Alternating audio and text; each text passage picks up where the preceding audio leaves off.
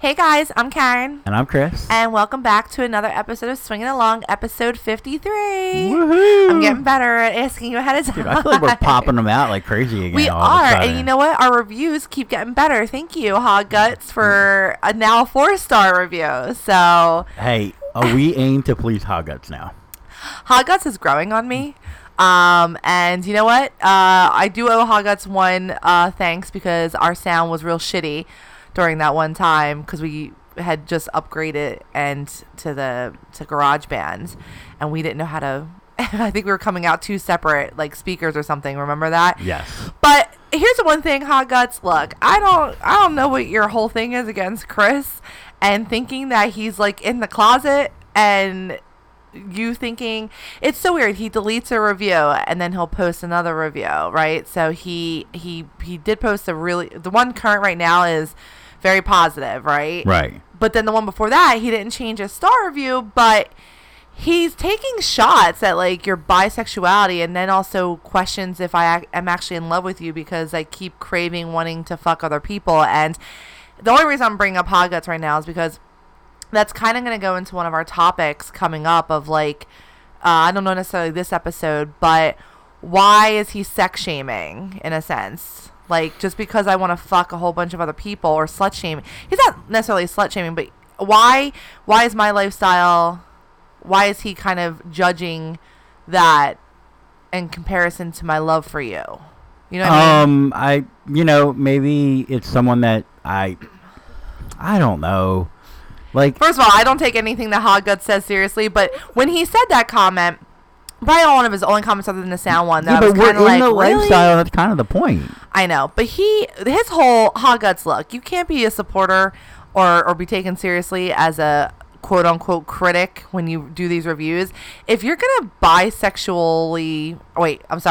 shame someone's sexuality and shame what they enjoy, like you shame Chris on. So Chris is never one. I mean, Chris is kind of out of the closet. He just hasn't fully. He's bi-curious, and I'm sorry that he hasn't really had too much of a full opportunity to see exactly what he enjoys in that bisexual lifestyle. That's all. It'll happen. Yeah.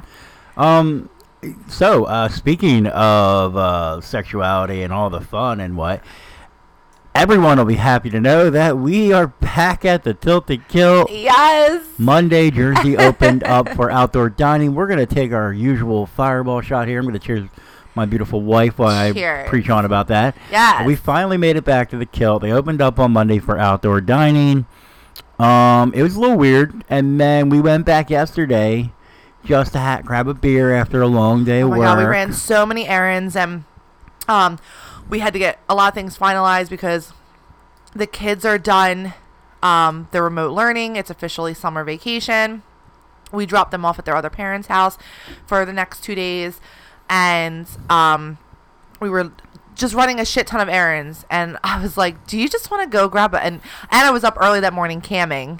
Obviously, everyone knows I'm a cam entertainer. You're an adult entertainer. We're going to talk about that later. But...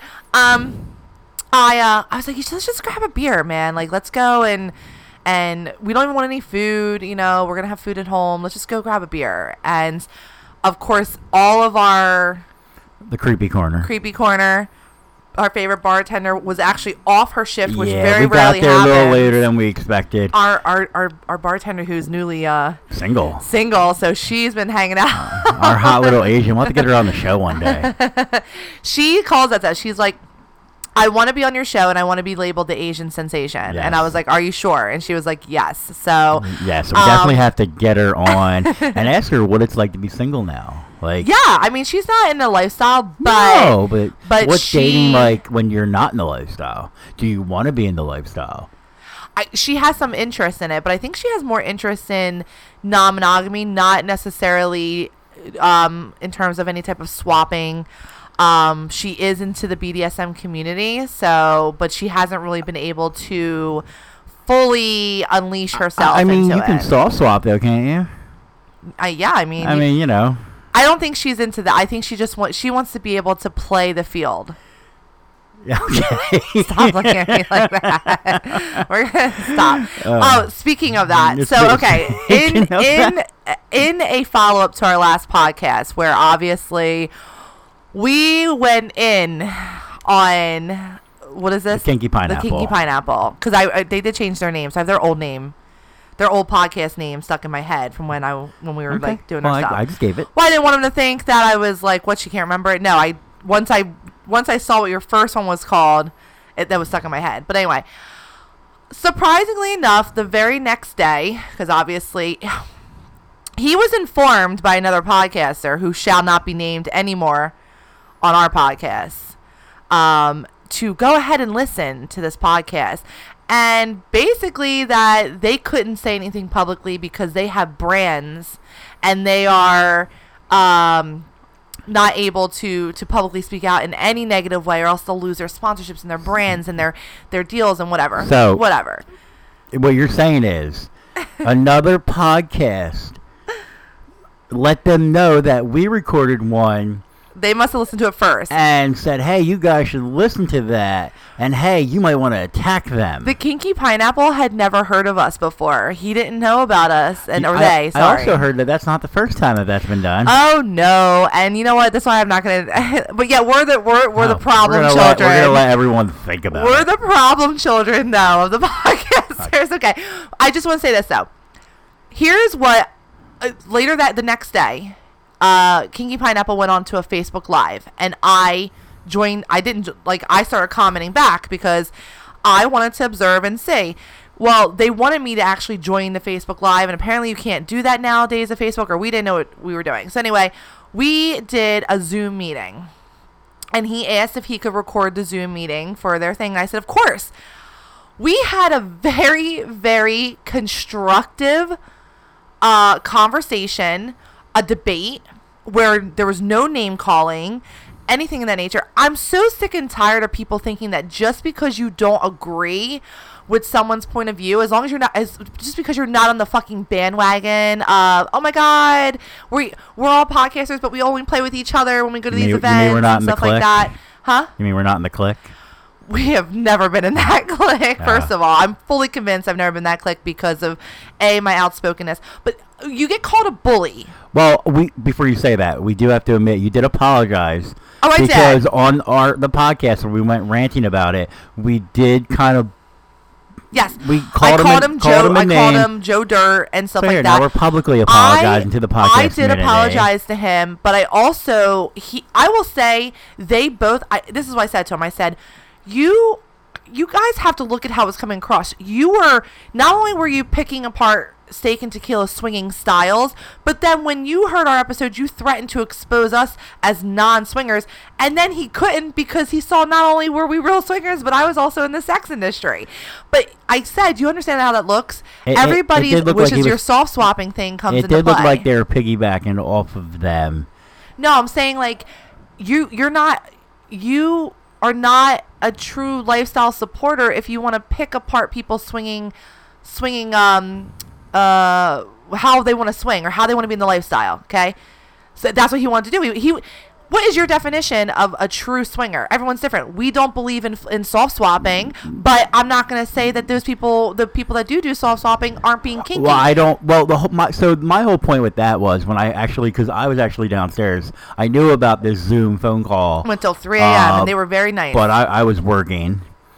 I was running deep in a nice tournament, and so the wife decided to take her hands into it, and it sounded like it was a very productive conversation that got a lot accomplished, and I think we're like kind of friendly now from that. So it's I still don't know them. Yes, but no. But we're not going to attack or bash them. I don't agree with how they went about it. But we've also done shit where we didn't go about certain things properly in the beginning. Yeah, but we also didn't personally attack podcasts without just cause. Listen to this though. Here's where everything has stemmed forward on everything. We were saying about the whole soft swap. Even though we don't agree, I don't think it's swinging because it's more like a voyeur slash what are you like? Exhibitionist. Yes. You're not swinging anything. You're not swapping anything. You're just kind of fucking in front of people, and that, so you're a voyeur and an exhibitionist. You're still in the lifestyle. Do you remember my statement about that when I said when when you're in college and you're in a dorm, and sometimes you and your roommate are, I mean, you're having sex with your own boyfriend, but you have a roommate in there. I mean, that still to kinky. Me, it's still kinky. It's still in the lifestyle. Yes, it's still in the lifestyle. I don't want to do that. That's not my idea. I'm not putting my effort into someone if they're just into soft swapping. In terms of, I'll put my effort in to be their friend. And I'm just saying. When we brought that up a long time ago, we were in the wrong for saying it wasn't in the lifestyle, because it is part of the lifestyle, and we apologize for that. And that was our one time where I think we attacked someone in the lifestyle. I don't think it was attacked. Unjust, like.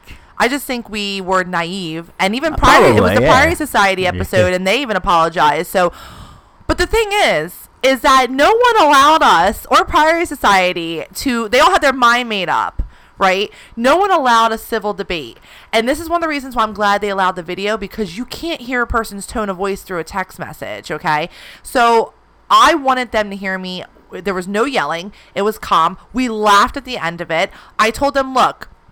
I do think that stop calling podcasters bullies unless they are like because they have a difference of opinion. That's all I'm saying. Because you have a difference of opinion or you're calling someone out for something that you don't agree with, you're automatically a bully. I already apologized to him, and I said I apologize for name calling. The name you gave him is a bullying type of form. Absolutely. A form of bullying. But you also apologize when you realize you were wrong for doing it. Absolutely. And how receptive he was. And they did say in the end, we see where you're coming from on how we approached it. But guess what? I've been in their shoes a little bit before. I've been on both sides of. If you just listen to that episode, I'm not going to go into what we discussed on that. I've been on both podcaster sides of the spectrum of what was going on during that whole issue. They still have an issue with each other, and that's between them to have to get through it. I feel like they're more a hired gun. Oh, because of what I was informed of. Think of the movie with like an assassin type thing. I feel bad for the Kinky Pineapple, because they have shown this other podcaster nothing but support, and this podcasters you are using them to do their dirty work. And that's why I'm not surprised we're next on the list, but it sounds like that's not going to happen. No. After your constructive conversation. No, because we got a lot of positive emails back from... We also bite back. I'm Jersey feisty for a reason, okay? I'm not saying the other podcast didn't bite back as well. That's kind of where we saw it, but... Well, they are on a different spectrum of that, you know, with how they're handling it, and that, you know, that's... You know, I respect that. I respect... Like, right now, I am Sweden, because I understand both sides of it. Listen, we're just going to do our thing. I guess, all right, no, I don't understand the side of, I don't, when he was, and this is what I told him, but he was receptive to me. If he ends up proving me wrong, then it'll be shame on me, right? But he was very, very receptive. Well, I don't think it's shame on you if you're on both sides. If you can see both sides, and if someone proves you the other side wrong, then you now all of a sudden you have to accept that. Oh, no, I was on one whole side with, as you could tell from that podcast episode, but then I'm talking to him, he was very much, yes, we handled it wrong. Like, as soon as I told him, you shouldn't be picking apart podcasters' swinging styles. Don't do that. It's everyone's preference. That's why the lifestyle's considered inclusive, you know, not exclusive, although I beg to differ with certain other example, we got into a Twitter debate with Dega Tequila about their use of 1 mile away. We talked about that. Yes, it made no sense. But we were able to politely debate them, and then they gave us a shout-out on their Snapchat. Yes. Here's the thing. Just because I disagreed with Steak and Tequila, I still respect them. Yeah, no, listen, if that's how you feel, I'm not going to name call. I'm not going to do anything like that. Now, I was watching. Oh, you mean you're not going to say they're bad for business? Bad for the lifestyle? Oh, like how I got called? Yeah, no. Which... Obviously, other podcasters listened to that episode because we received some Twitter DMs, and they were like... They were very positive. They were very positive, but one other podcaster or blogger basically shared a blog that they wrote about... podcasters picking apart one another. Okay, it was actually a very well written blog, but then the comment that the mister sent to me was, you know, in listening to other podcasts, just because people didn't speak up doesn't mean they didn't disagree. Mm-hmm. And I said, are you referencing my whole, when I said Room 77 called me, you know, my weight and my body image is bad for business, and that I pretty much know what an STD and STI looks like because I've had so many. And he didn't. They've always been supportive of us. If you don't speak up, though, you're just as guilty. Bottom line. It's like saying, with everything going on in this world, being silent is the worst thing to do. Exactly. Because then the person that did wrong is never going to think they did wrong. Because they're going to be like, oh, well, nobody else said anything bad about it, so I must not have done wrong. You're the only one bitching about it, yada, yada. Listen, we consider ourselves real and raw, and I know we got some hate for that as well. Because other people think that... No. They said everyone else in the lifestyle is real and raw, too. Yes. Well, then you should have came up with the phrase real and raw. I don't think... Why to point to that? Oh, sorry. We consider ourselves real and raw because we're not going to just sit back. Our goal is not to bully people. When we called people out for soft swapping, I think we came about it in a bullying way. We apologize for that. When you made the comment about calling him Joe Dirt, you immediately apologized when you spoke with him that was wrong. Yeah. We're not perfect. We make mistakes. But we're not going to sit back and watch people and fake bullshit. So if we think someone's fucking up or doing something wrong, we're going to call them out on their shit. We didn't like how they approached it. Now, there might be a reason. We'll find out maybe one day. And we called them out on their shit. Simple as that. And you guys worked it out in a way. So. Well, I feel bad because... You know, I worked out how I was feeling about how he was going after the other podcast again, going after Steak and Tequila, right? They know my opinion on it. Like, the Kinky Pineapple knows that I think that they went about it an absolute wrong way. But I was also coming at them as almost like the older sister type of thing. I know it sounds kind of creepy in this lifestyle. I'm saying I was coming at them as, look. We went through this shit where we handled certain things improperly because we made one comment on a podcast and it was a whole fucking uproar. Remember, we were invited into that rocket chat because there was this whole quote-unquote negativity in the lifestyle, and we didn't even find out it was about our episode with Priory Society until like 3 weeks later when we pretty much called. We said, hey, you guys are all talking in code. Like, what's going on? We obviously made up with the individual that started that rocket chat. Oh yeah, Cooper. And hoping, we love Cooper. You know, and whatnot. By the way, I Cooper, feel like your books are fucking amazing. I feel like we were blindsided on that. I don't think he did it intentionally. I agree. It wasn't him. I don't blame him. I think we were definitely blindsided on that. And listen, I'm sorry. We're a fucking caged animal, okay? Yeah. If you blindside us, we're going to lash out. We're going to go in attack mode. I have a question for you. What up, baby? How you doing? Well, obviously, we're not attending any large events this year. It's already been... I mean, I'm already not... God, I wanted to kick people away from our table last night. I know. Well, I already canceled my Exotica events. We're not going to Naughty fucking again. Like, we were all... We're like... I just wanted to go to Miami and sit on the beach. No, but here's my question to you. What up? What do you think that... We're bound to run in because everyone go like next year we're planning for Naughty and Nolans again, and I'm sure other events that might come up. How do you think it's gonna be when we walk in with our Swinging Along tank tops and T-shirts and are very nice to everybody because that's. Huh? I know where you're going with this. I'm sorry if I can be blunt. Yeah. The way people reacted to the horrible message that the other podcast Room 77 message that what was sent.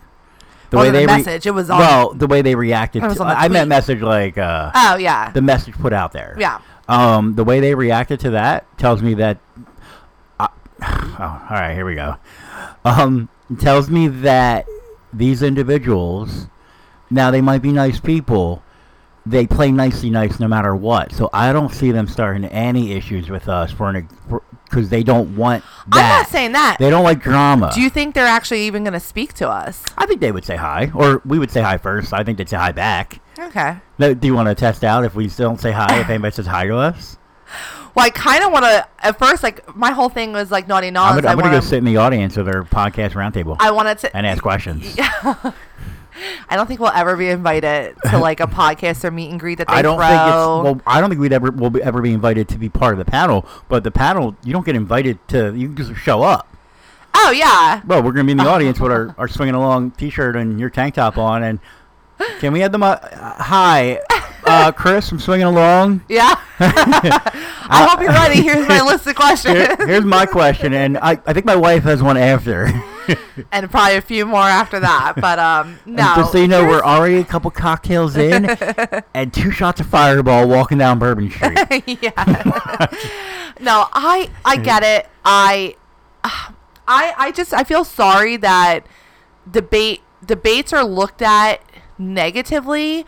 When isn't that what gets the conversation going? Isn't that what you're supposed to do to try to not influence, but provide a different way of thinking or a different point of view, a different side, you know, like here's my way of thinking. And instead of maybe throwing out education to me like Steak and Tequila did, I get it. They threw out the numbers and shit. Like you could tell that they were heavily monitoring, you know, the numbers in their area, right? And I respected that.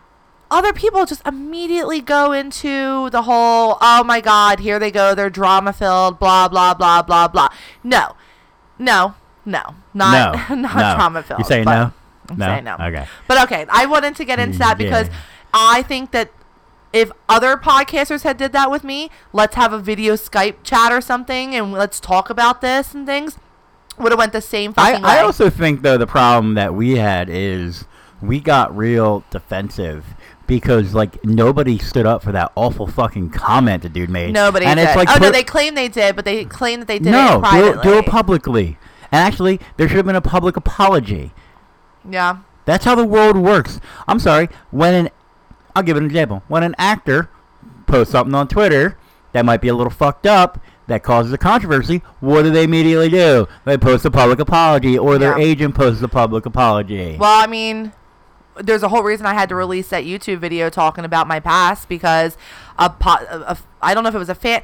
The story's kind of rare, so I don't. I'm actually surprised they never attacked our comments on our iTunes.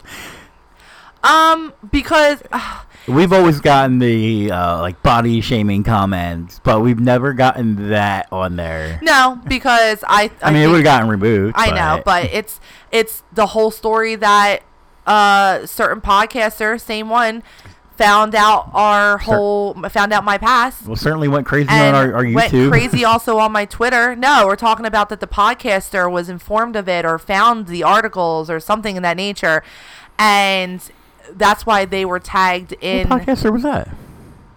The ones that are getting the dirty work done. Oh. Okay. Yeah. They were tagged. The hiree.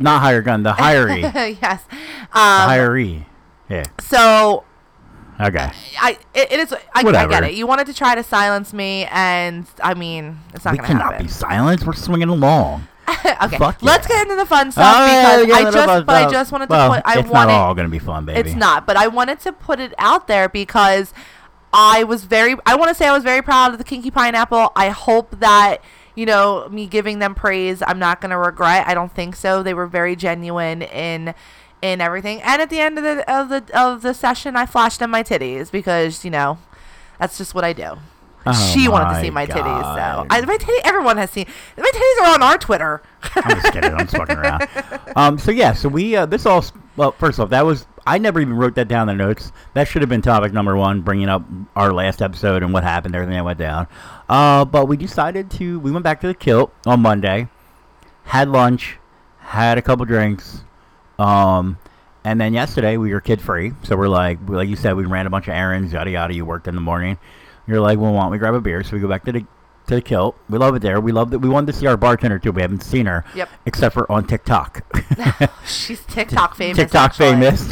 She got like 1,500 followers, and I was like, shit. So we haven't seen her, and we didn't actually know she'd fully be there because apparently she's been living it up in like South Carolina or something. Beach. She went to Ocean City, Maryland. For like 3 weeks. Didn't think she'd ever come back. Why would you? And we got there a little past her shift, but luckily she was still there because she was just finishing up. Yeah, she was walking up to us. So we went and hung out with her for a little bit, and she's a hot little Asian, that always draws attention from the creepy men that go to that bar. And all of a sudden, our little date night, where maybe we wanted to catch up with our bartender friend, turned into everyone hovering around our table. And you would have thought it was a mass orgy of alcohol. We got there. Oh, our favorite our favorite server, well, she's a bartender server right now since it's outdoor. She came over to us, got us our beer, got us our shot, and our friend sat down with us to fill us in on everything that's been going on and whatever. But the men flocked to her, and so does one particular woman, which you guys might remember. We actually talked about her right before quarantine started. She was dating the guy who was also a cuck, and it was the same girl, the couple that she was dancing on you at the bar, and that whole fun thing like happened and all. But when we got there, apparently there was a whole lot of drama that happened that we missed. And well, when we left the kilt 92 days ago, this individual, yeah, we're gonna call her Shelly. This individual, yeah, she needs a name now. Was dating the cuck, and we come back yesterday, and she's dating the cuck's friend who she was dating before the cuck, who she left for the cuck, and then I was back with the cuck's friend. Yes, but then we found out that they're not dating, they're friends with benefits, but then that's he really dating. Likes her. All right, there's a whole thing going on. I'm gonna be real with you. If you're not dating and you're just fucking, then you have no right to get mad at anyone for whatever they do. And yeah. She clearly was getting mad. So maybe one of them was dating in their head and the other one was not. No, according to Daddy Bill, as we talked about him in our thing, Daddy Bill said that she looked at him. They were considered friends with benefits, but it's the guy who goes to Daddy Bill and says, "But I really, really like her." Why did she?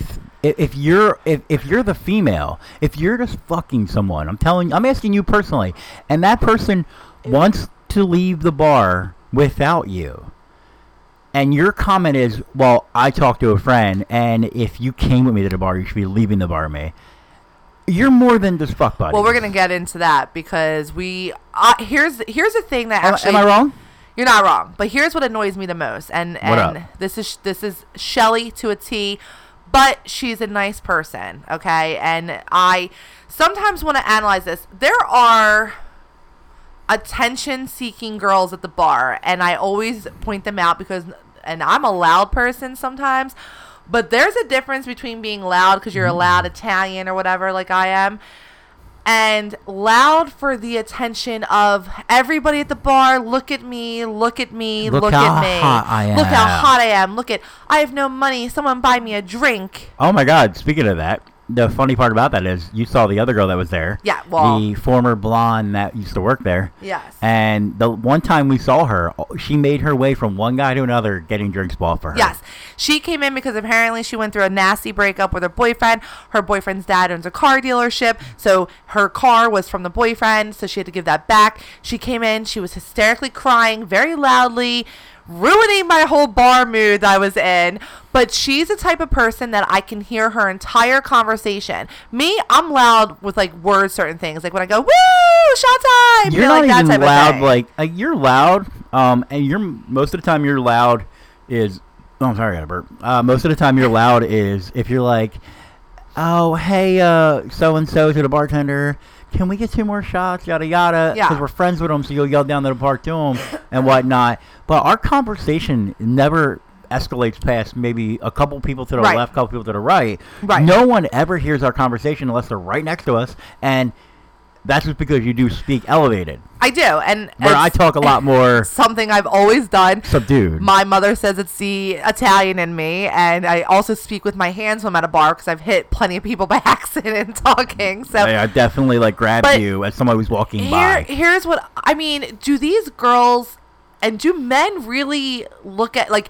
I think you're different because you're married to me and we live a different lifestyle. But like, these girls are straight up, I think, making fools of themselves. And I kind of want to pull them aside and be like, "Baby girl, listen to me." They are also young. They're like newly 21, and I try to put myself back when I was young. I slightly disagree. I think the men are making fools of themselves because they think they have a chance with the girl. Yeah, because she came to the bar and she had no money, and everyone bought her drinks that night. Like, it's smart as hell. You go, girl, get your free drinks. There's nothing wrong with it, but it's sad that a guy feels like, if I buy you enough drinks, maybe I'll get to fuck you. Well, that same girl, though, was also there last night, and she kept looking over at me at the table because all of a sudden, all the men are at our table. Now, it's also because of, you know, the bartender, our bartender friend is there, and Shelly is there and all, but it's like...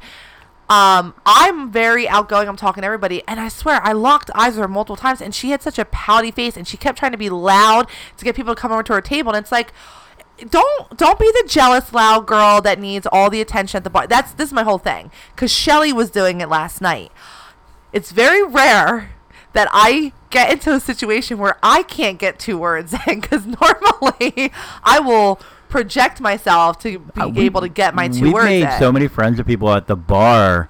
Hell, we found out one guy and his wife were openly swingers, but the friend didn't know, and he was like, "Hush, hush about it, please." Oh yeah, when the friend went to the bathroom, he was like, "Don't," because he said, "I knew what you meant by that." He said Bliss Cruise, and I was like, "That is a swingers cruise." Yeah. So and whatnot. So we make friends at the bar all the time, and I will give you like 100% credit. It's because you have a very outgoing personality. You're very likable. You're very talkative. And whatnot, but when it comes to, I don't know what that means. I like the saying. Oh, because at our table was like a mass orgy of alcohol. Oh yes, because everyone, it was such a good time. No one has seen each other in like 3 months. You know, everyone was. We were doing like our little social thing, distancing thing as well. Some people were ignoring it, and I will say that, you know, it's like whatever, like not like, you know what I mean, like yeah, no, I'm not coming in to kiss me on my cheek right now is a no-no, and I know that people are like, well, wait a minute, you guys said that you had some fun. We're gonna get into that because it's amazing sometimes how like. Even someone like me, who's boisterous, can sometimes feel pressured into something and do something that they really didn't want to do. And I'm not talking about a sex that we're going to get into that. But Shelly was very, very, I think even made our bartender friend annoyed a little bit because she was just so. She makes it about herself. Loud, and she was so pulling annoying. Her tits out at the bar, which, listen, great tits. No, not really. She pulled her top down to show her bra. That's like a bikini, isn't it? She pulled her bra out so the men that were standing behind her, you could see that. Yeah, it's not the same as seeing full-on titty. The whole point of what I was saying, where we make friends everywhere we go for the most part because of you, is because you were actually trying to engage with the men at the table, and you'd get through like half of your sentence, and all of a sudden she'd get loud again and draw their attention by doing something, either whether pulling her bra out or making a comment. Me and whatnot. Daddy Bill have some of the best conversations, and me and him couldn't get two sentences together because I would start talking, she would call his name, and she would do something that would be very attention to a guy, and I'm just sitting there like, oh my God. Fuck? But I will say, I don't think I've seen her that drunk in a while, and I think that was part of it. Plus, she just fought with her FWB. Yeah. How do you fight with a fuck buddy? Well, wait a minute. How do you fight with a fuck buddy, by the way? Right. So now things kind of toned a little bit down when our bartender friend left. Okay. We were still hanging out with the other guys. We were having a good time. Our cop friend was there. Everyone who, can I just say, you have amazing eyes, but our cop friend who goes there, he's got these crystal clear blue, gorgeous eyes. Mine are watery blue. That if I were to like get arrested, I'd be like lost in like. Apparently, mine are watery blue, but apparently they're on the Atlantic side, not the fucking Mexico side, the Gulf side. Yeah. Oh no, his are like every time he talks, I'm like staring into his eyes. I'm like, he probably thinks like I'm a creeper because you are a creeper in a good way. I am in a good way. So. It kind of calmed down a little bit because Shelly invited a friend to come to the bar. I guess he like lives in the area or whatever.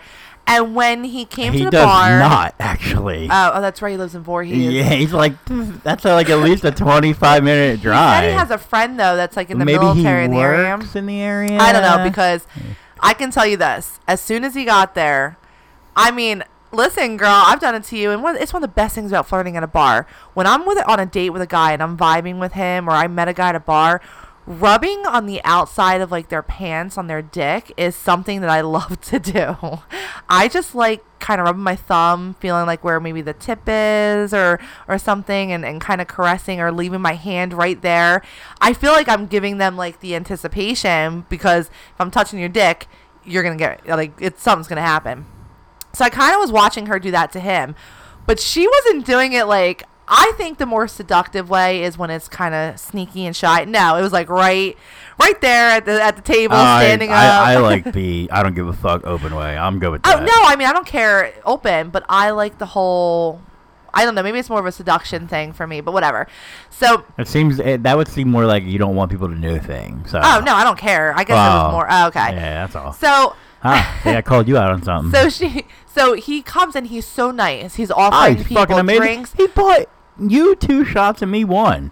And he offered me a beer, but I somehow declined, which I don't think I did. I kind of declined. He's like, well, he's like, do you need a drink? And I'm like, I'm good. And I had like maybe like a couple little sips left in my beer. And he's like, oh, really? You're good? Because he knows how empty it was. And he's like, what are you drinking? I said, Miller Lights. I had expected him to bring one back. Yeah, well. But it's all good. I never truly expect anybody to buy me anything. But when he made the comment, I'm like, oh, I guess he is. Yeah, so he was really nice. He was awesome. But he was also pretty aggressive. I don't know. I wouldn't say aggressive. I'm going to say open. From the start. Now, she also, her first words to him when she was introducing us, that's Karen, that's Chris, they're fucking awesome, and they're swingers. I was like, well, I guess since we're open about it, that's how we're going to introduce the people. It came up at some point anyway. Right, and he did the whole nice to meet you and everything. She started telling him about the south of the border shots, right?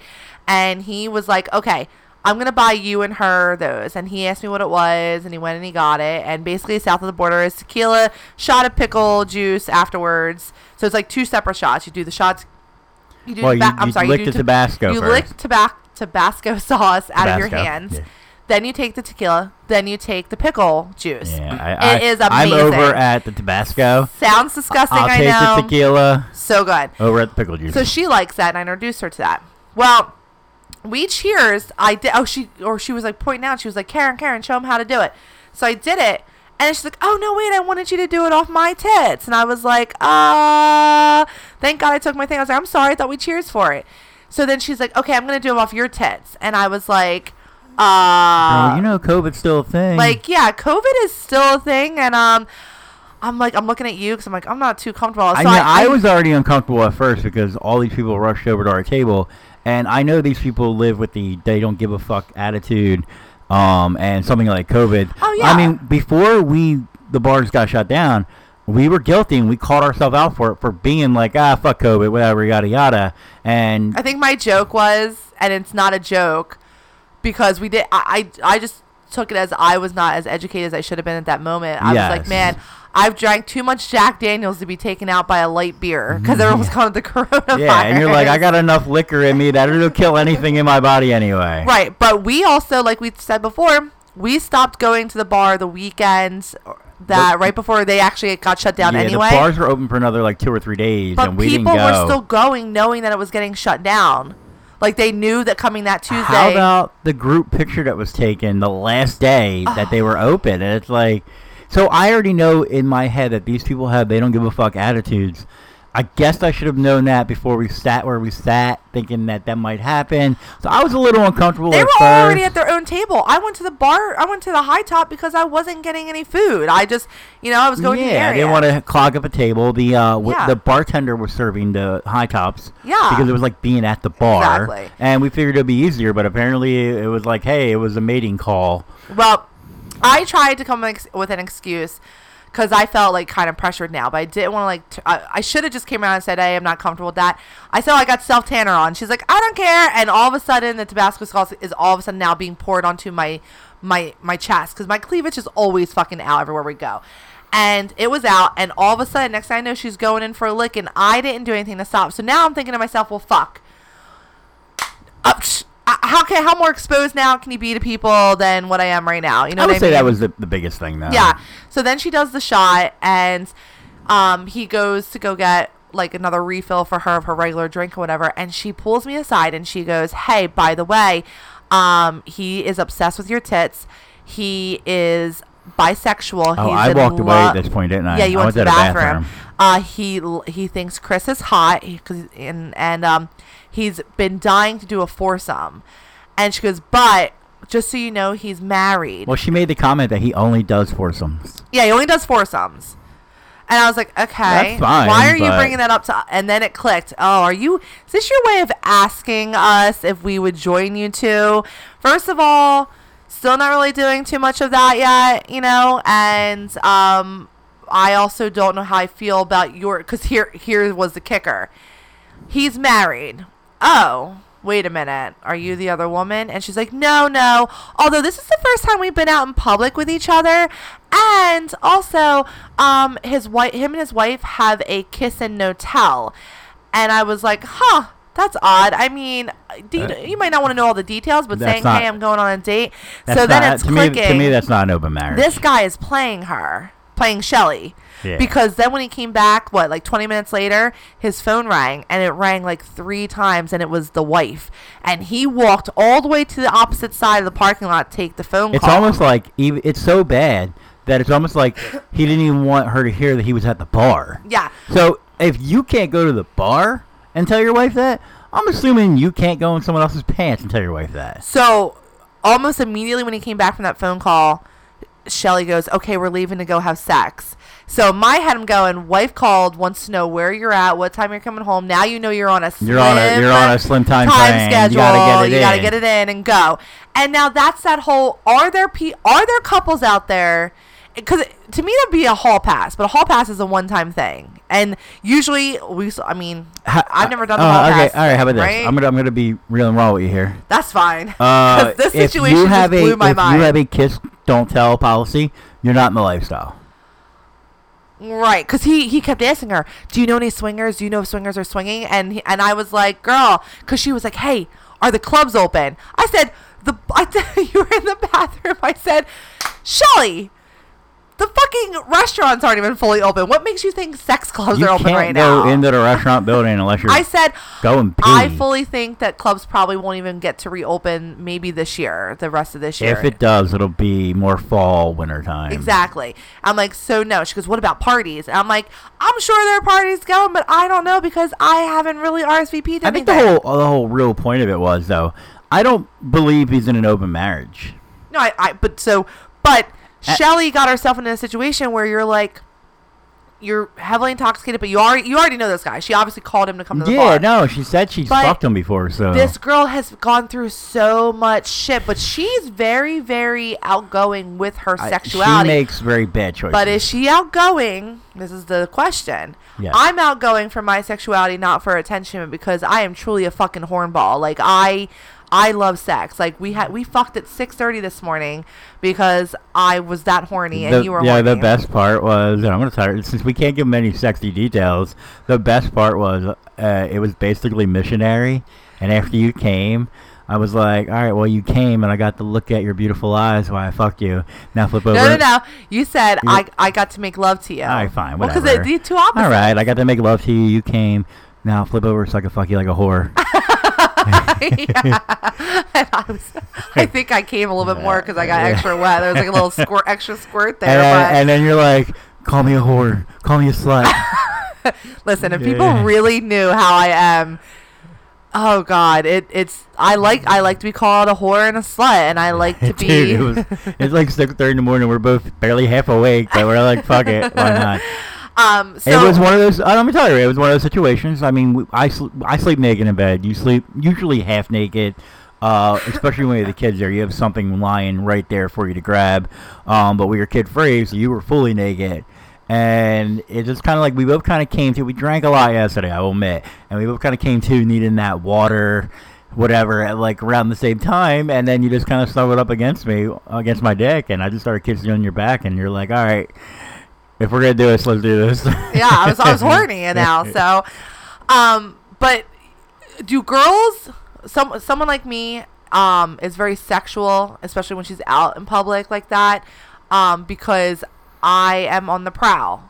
And I don't mean that in the negative way. I mean that in the... There's nothing wrong with being on the prowl. Right. That's the point of the lifestyle. You should always have your options open. But is she open about her sexualness just for attention purposes? She wants...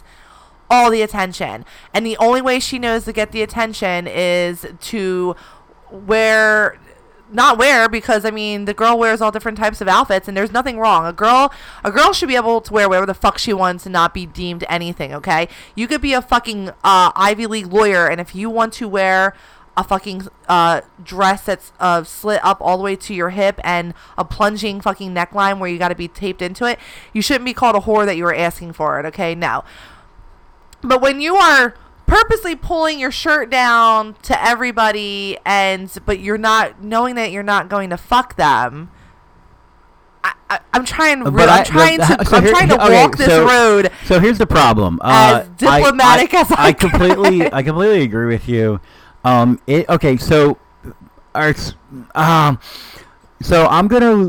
go ahead and word it the way I can best. Is that like so? Basically, what I was trying to get at is that like similar to when women lead men on and have them buy them constant drinks, where they're putting in the man's head that, hey, I might have a chance to get lucky, and in her head she's like, you have no fucking shot of getting lucky, but I'm gonna keep making you think it, so you keep buying me cocktails. I'm not sure if I actually talked about this on one of our other episodes, because we've obviously done over 50. Didn't you used to do that in your younger days? No, I never went to the bar. I had friends that did it. I never expected it, and I also never wanted to rely on a man to have a good time. Yes. And also, look what happened to the one date you took that I had to walk up and give you a 20. Exactly. Well, that was a little bit different. Like you went to the bar to watch. Yes, I was there already, and I had money. Yeah. And I will admit, just about every date you bid on, the guy has paid for all the drinks. Yeah, but I never expected. No. So it's always. But I've said this before. The girls that flirt for the drinks and to have a good time are assholes. Oh. You are leading men on. You probably are contributing to why men are maybe the way they are, about maybe not wanting to put any effort in to women, because maybe, who knows, one guy could have gone to the bar like 5 times, met, you know, a nice girl, pretty girl, whatever, and paid for her entire tab. Maybe she was like, oh, can you buy me and my friend shots too, or whatever, and ran up his own fucking bill just for her to either A, not give a number, give a fake number, we've heard those stories before, and or just like, you know, maybe give a real number, chit chat with them, and then that's it. I had the girl that, I think we talked about in the last one or one before, or one of them. I had the girl that let me pay for the movie, pay for all the drinks and snacks. Yeah. I know it's a movie and it's not quite as expensive as going to the bar, but then texted me that night after I reached out to her and was like, ah, you're just not my type. You couldn't say that when you got in the fucking car. You could see me. Yeah, it was girls that do that.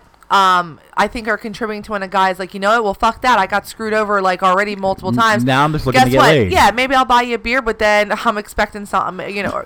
They should never expect it. But I'm just saying, what if they're scarred? I hear you. You're going to go to the bar, ladies. Fucking be independent and buy your own shit, and stop fucking with these men's, like, minds and shit like that, because you're ruining it for the rest of us sluts who actually want to suck their dick. I will say the Tilted Kilt is whatever. I'm not gonna sit here and act like I'm fucking Channing Tatum's in here, but the Tilted Kilt is filled with a lot of older men, maybe not quite as attractive men, that are unhappy in their marriages. Almost all of them are married, and they have no shot at a girl like that, other than buying her things in the hopes they have a shot at her. And women abuse that possibility. A funny story about that, while we get on to the next topic.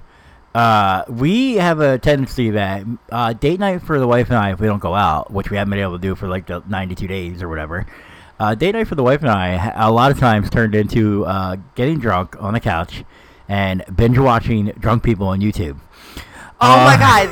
You're going to live your best life if you just YouTube search drunk people, or that guy who interviews. I can't think of his name. I'll put it in the notes. He's in Texas, and he interviews. I mean, he's done his when he travels also, but he hits up a very popular like nightlife strip. Yeah. When they're starting to close the bars. He's in like a highly Mexican area. No, it's not a bad thing to say. That's the area of Texas. Uh-huh. I didn't say anything. No, your look. It's fine, whatever. I'll actually add him on Twitter. He'll be cool. And his whole thing is he goes up and down this main, like, kind of main street type road, and he interviews drunk people coming out of bars and things like that. Okay, so I see where you're going with this, because sometimes it's so funny because you don't even understand what they're saying because they're so drunk. Yeah, but they'll speak English and Spanish answering the question at the same time. Yes. And I'm like, I want to know what they're saying. Like, but they are so. But he knows what they're saying. So funny, and he asks like random shit. But it is the raunchiest thing, and it's it's my group of people. This is where I want to be in. It's definitely a drunk rabbit hole we fall into. Oh God! And why not? So the whole point of it was.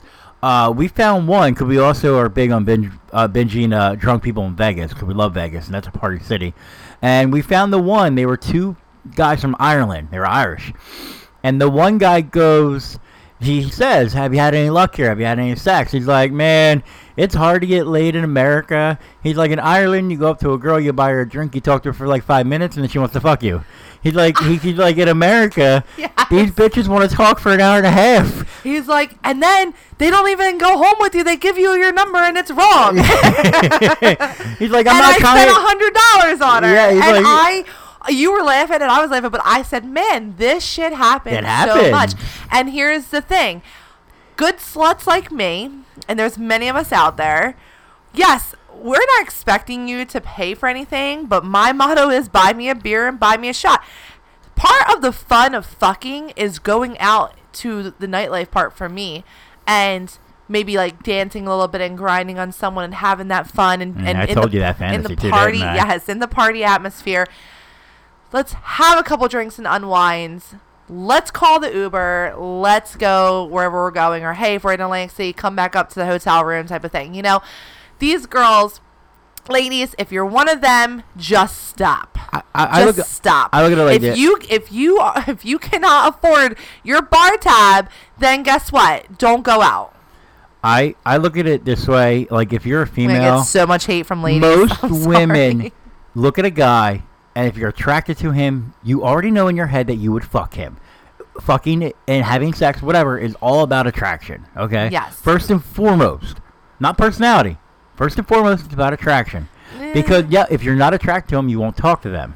I'm a different breed. No, you're wrong. Well, yeah, no, you're different. I understand. Oh, that. I thought I was about to be like, excuse me, mister. I'm talking about these women out there doing it. Their first and foremost thought is if they're attracted, then they will have sex with you.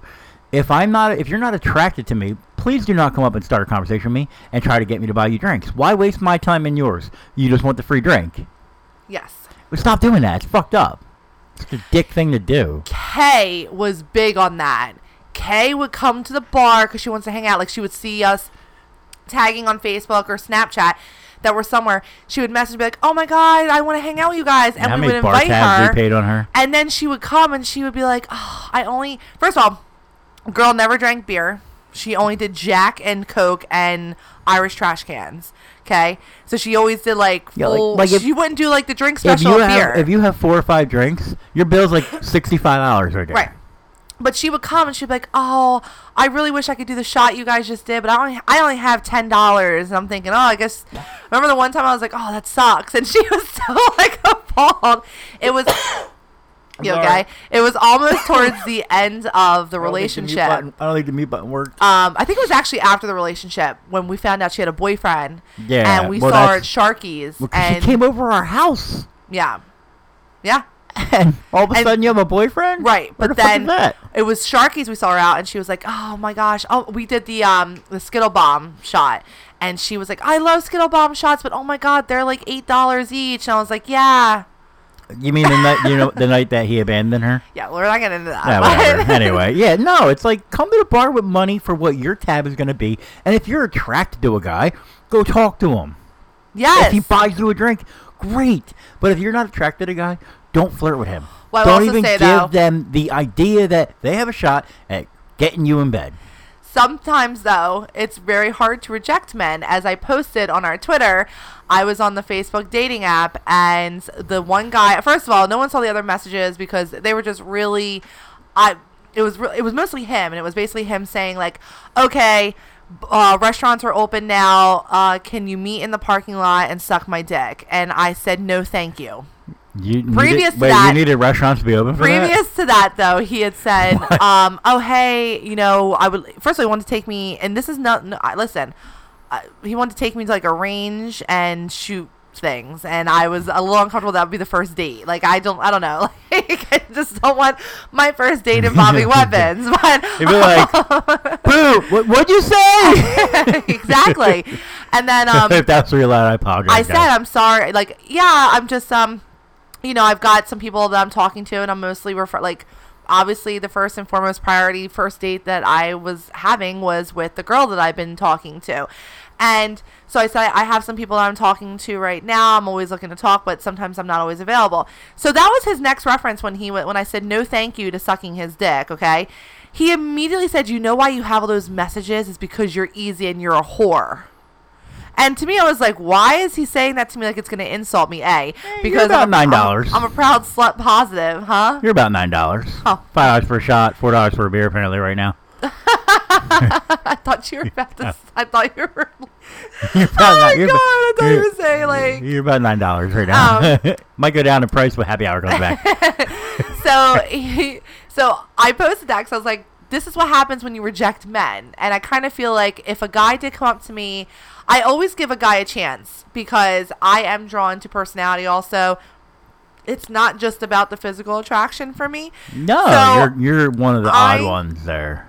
I will give a guy a chance, but if I politely decline you, men also now need to stop resorting to fat shaming, fat name calling, or belittling anything, calling someone a slut, calling them a bitch, rejection calling them a cunt. Turns people into attack mode, that's all. But rejection is not always negative. I get it, but that's just the way it is. It's me being respectful and saying, listen, I'm not feeling it.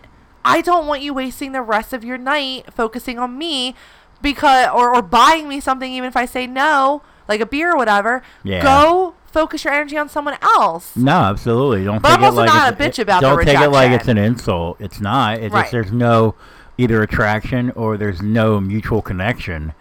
You're not saying you want to be connected on a loving, I want to marry you way, but you got to have some sort of connection, even if it's just through conversation. Like, you got to be able to have, you got to be able to talk and whatnot. It just amazes me that we're in the year 2020, and we are so afraid of rejection still. I get it, though. I do get that. I mean, I am, but I also don't lash out at people. I'm sorry, we don't deal with rejection well. I'm sorry, that's what I meant. We don't deal with rejection well, and people still don't know how to approach one another, and, you know, I'm still having to lecture men on the lifestyle and how they should be treating women and stop trying to video call me every 2 seconds on Instagram. That type of thing. Like, that is a red flag for me. My reaction to rejection is I just kind of shell up more and I get a little more uncomfortable about, like, putting myself out there. I get it. You can be let down by rejection. I've been rejected at sex clubs and other things, and I... Why? Who would reject those titties? I know. Well, I'm not everyone's body type. No one likes... Some people don't like stretch marks. And everyone's entitled to that. Everyone's entitled to what they like. But I guess maybe I just have animosity because you know what? When we see the swinger profiles that are, like, looking for a fit couple, right? Just say you're looking for a hot-bodied couple because guess what? A skinny person. I can run 3 miles and I'm still a thick girl. I can lift. I can do 125 sit-ups. That's why they add athletic to it as well. Right, and I get that, but that's not what they're saying. And their term athletic means if you're a girl, you got to weigh about 120 pounds, and if you're a guy, you should be about 175 and maybe some muscle tone. I would respect that more because I'm like, shit, they're being 100% honest. There's no denying what it is. And that's why I skip over those profiles as well because we're clearly not their body type, and that's fine. It's all right. But whatever. So, I mean, it's just one day we'll get – I just feel like there's been some regression. Maybe it is also, though, everything I witnessed yesterday because everyone's been – no one's been able to do anything for 3 months. Everybody's a caged pack of horniness. I watched caged animals be released into the wild yesterday. Which, don't get me wrong, I 100% don't believe that certain corner has not been hanging out in whatever anyway. Oh, no, they have our favorite bartender went over to Shelly's house for like a pool party on like Memorial Day weekend, you know? So. But – when the governor is telling you that you're allowed to have 25 people outdoors at your house. You also say, and still say 6 feet apart from the person in the house that doesn't live in your household. Oh, well, they were definitely talking. I mean, the Daddy Bill was saying that they went to a fucking private club in Philly where you had to get buzzed in and stuff. In fucking Kensington, the town of prostitutes and whores. Dude, I saw TikTok on that today, and it was, and he was doing the different types of Philly, and Kensington was on it, and he labeled it a crackhead, crackhead Kensington, and I was like, oh my god, love Kensington. I had to drive through there for work a few times. So exciting. So speaking of the women leading men on, sure. What is wrong in the world, if I can ask you as a female? Now you're a little different because you're, I hope, happily married. Yes, Hogguts, I'm happily married. and whatnot. Why is wanting meaningless sex or like a one-night stand such a bad thing? Why are women so anti it? Okay, I'm going to take myself out of my body, okay, because I'm different. And here it is. I think women are groomed from a young age, because we hear about it all the time. Find a guy who treats his mother well because he's going to treat you well. Find someone that's like, you know, this or that. It's very much when you're in high school or college and they're saying, oh, he's just being a typical guy. It's always a typical guy. It's always he hooks up or he does that, or his behavior is that of a typical guy. You never hear a girl that is sleeping around or hooking up, whether it's in school or when she gets older, as, oh, she's just being a typical girl. She's being a typical young 20-something girl, okay? It's, oh, God, man, she's easy, or she's a slut, you know, and, oh, my God, she must have daddy issues. Like, I love that one. That's, like, the number one thing in the lifestyle. Right. Or your work. We'll say. My work, and I think when people are trying to attack the lifestyle, they always think that you have some sort of issues, right? You do have daddy issues, but that's not the reason you do it. Oh, no. Listen, I'm actually you said it before. You see my mother, and obviously dealt with her because we're married. You have mother issues as well. And you obviously have heard about my father issues, but you're like, I'm surprised you are not fucked up. You do what you do because you love what you do. I think, just like how I think it's society standards that monogamy is the only way to go, you are to find your partner and you are to just be with them. Okay, that's all it is. You're just supposed to be with them once you marry or you commit to a life. Because I get it, some people don't believe in marriage and all. But my thing is that you always hear, oh, he's a typical guy. He's a typical guy. Why can't it be, oh, typical? Actually, it shouldn't be anything typical. It should just be like how I say, okay, girl, you do you. You know, I always say that. There's a lower divorce and breakup rate for non-monogamous couples than monogamous couples. Yep. Because deep down inside, we are all animals in the life. Like, you can't tell me, I don't care if you say you're the happiest married fucking person in the world. I am. I would never marry. If we knew got divorced, I will never marry again. I married my absolute best friend.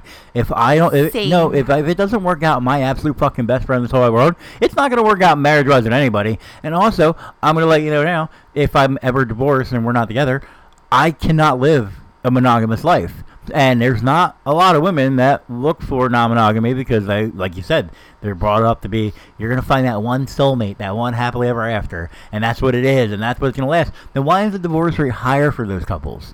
Because one or both need to let loose, need to let it out. I think what non-monogamy has allowed us to do is, you and I are diverse, but also we have a lot of similar tastes sexually wise.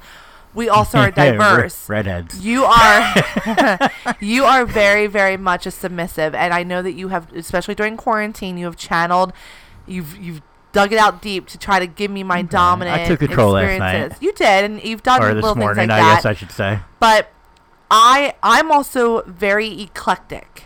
In terms of, an eclectic means of variety. I was just about to say, for us out there that do not have the Webster's Dictionary built into our head. I love to read. Can you explain? So yes. Again, eclectic means that it's a variety of tastes. So I usually, that's the term I also use for my taste in music, because I'm not just into pop or rock or country. I'm into everything. I'm into rap. I'm into hip hop. I'm into country rock, rock alternative. People are going to say that I'm using the word wrong, and I probably do, because the word is probably meant for it in general.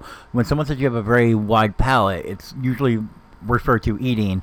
Yes. I don't know if the word palate is that. Is it your mouth or whatever? If that's the case, then palate is your plate of taste buds right there. Yeah, okay. So I used the word completely wrong, but I didn't know any other words to use, so I would always use that word palate in a sense of music, where I can put anything on from Eminem to fucking Linkin Park to Garth Brooks to all the friends we make at the beach that are older.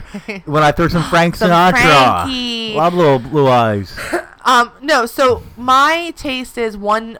I might be feeling very submissive for a little bit, and then I get into my dominant ways, and then I'm a cuck queen, but then I'm also, I want to be a hot wife for a little bit, and then I'm like, you know what, babe, I think I only want to focus on couples for a little bit and do some swapping, or hey, I really want to do an orgy, or, you know, like I get into different moods like that because it allows me to express myself sexually.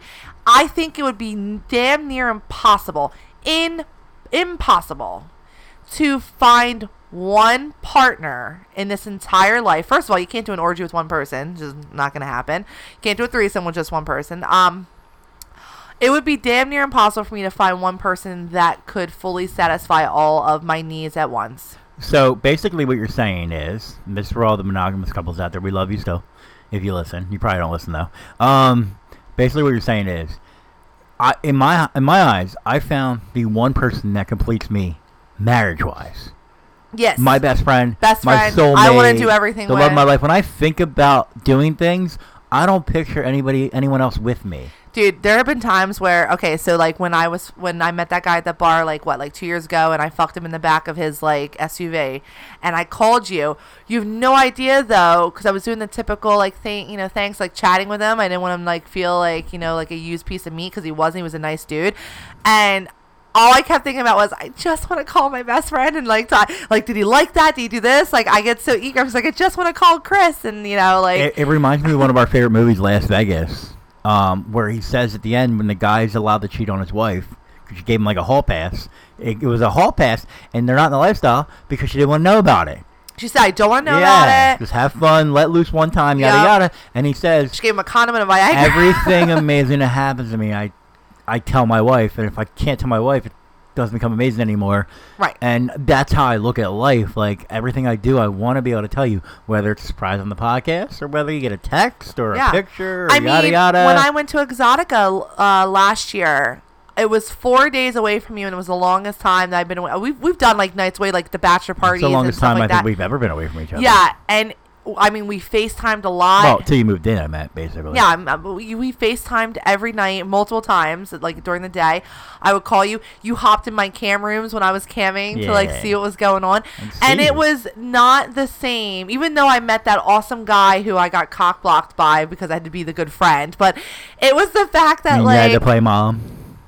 I had to play mom, but I'm a good friend.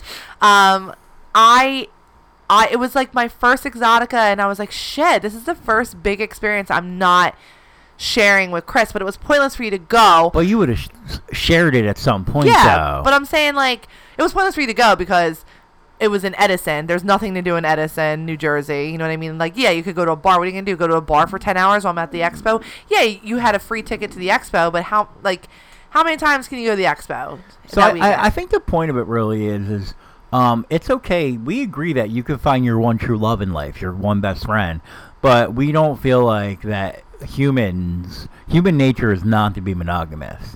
And that's why I don't care if you're the most trustworthy guy in the world. I'll even maybe give some females out there. I do believe some females are built in a way where they can truly go through life without even looking at another guy and thinking he's hot, which I don't believe, but maybe there's a couple out there, but I don't care who you are. I don't care if you're the best husband in the world. You've looked at a woman and you thought, oh, she's fucking hot. You might have even thought, oh, I wonder what she's like in bed. And even though you're just thinking it, you're not doing anything wrong. The reason you're thinking it is because we are attracted to other people. It is what it is. Yes, and something happens to my clit when I see you flirting with someone. So why is meaningless sex so looked down upon? Why is a one-night stand so looked down? So I'm not going to give the Twitter person's name real quick. I'm going to put it out there, though. I saw a tweet, and if you want to... Can I interject real fast? Yeah. Only because on that one word. I think I would take out meaningless. Why? Only because I and it could just be me being a female that's sensitive. I think you should have no strings attached sex. I think that's a better term, because meaningless to me is... you don't mean anything to the guy? No, I don't care about that. It's well, the fact, then. No, I mean that the guy doesn't care about my who I am as a female, my boundaries or anything like that while we're having sex. That's just how I looked at, like, oh, no, I'm just going to use this pussy for my pleasure and blah, blah, blah, and then that's it. I think that the guy should treat you still with dignity. What's wrong with the quick... If you're calling me a whore, call me a whore, but with dignity. What's wrong? Like I did this morning. What's wrong with a quick fuck? Nothing. Why do you have to have... Why do you have to talk for 3 hours at a bar with someone? 3 hours. No, I know you say, buy me a beer, buy me a shot. Have some sort of... Get to know me a little bit. And we've even talked about it. The guy that we talked about that completely was a douchebag. We thought he was going to be your first BBC. Right? What? Is that not... Is that frowned at? Whatever. I don't give a fuck, actually. You know what? I'm over this world. Here's the thing. No, I don't care about that. Men in the lifestyle use it, so I don't care. No, they do. And I will tell you this. I have multiple people that follow me. Obviously, I have almost 20,000 followers on Chatterbait. And I've actually asked this question, and this is where I run confused. When I have a black male telling me he loves to be called BBC and he loves the term BBC being said, and they buy me BBC panties, like BBC only panties, like through my... Like the pair you have? Yeah, it came in that packet that I had put on. I didn't know it was in the packet. It was other things that said, like, yes, daddy, blah, blah, blah. It was in this packet. And he specifically said, I bought it because when I saw that, I wanted you to wear it. I don't see the bad terminology in it, because maybe it's just also my industry. There's not. It's a couple people that are out there putting it like, oh, that's not right in the lifestyle, especially with all the racism going on in our country right now. And I get that. But that has nothing to do with that. That is a term that most black men in the industry like to be called, and that's the only reason we're using it, because that's what it is. Here's the thing. I'm gonna give our listeners a little preview here. Next month, willingly that everything is okay to go, right?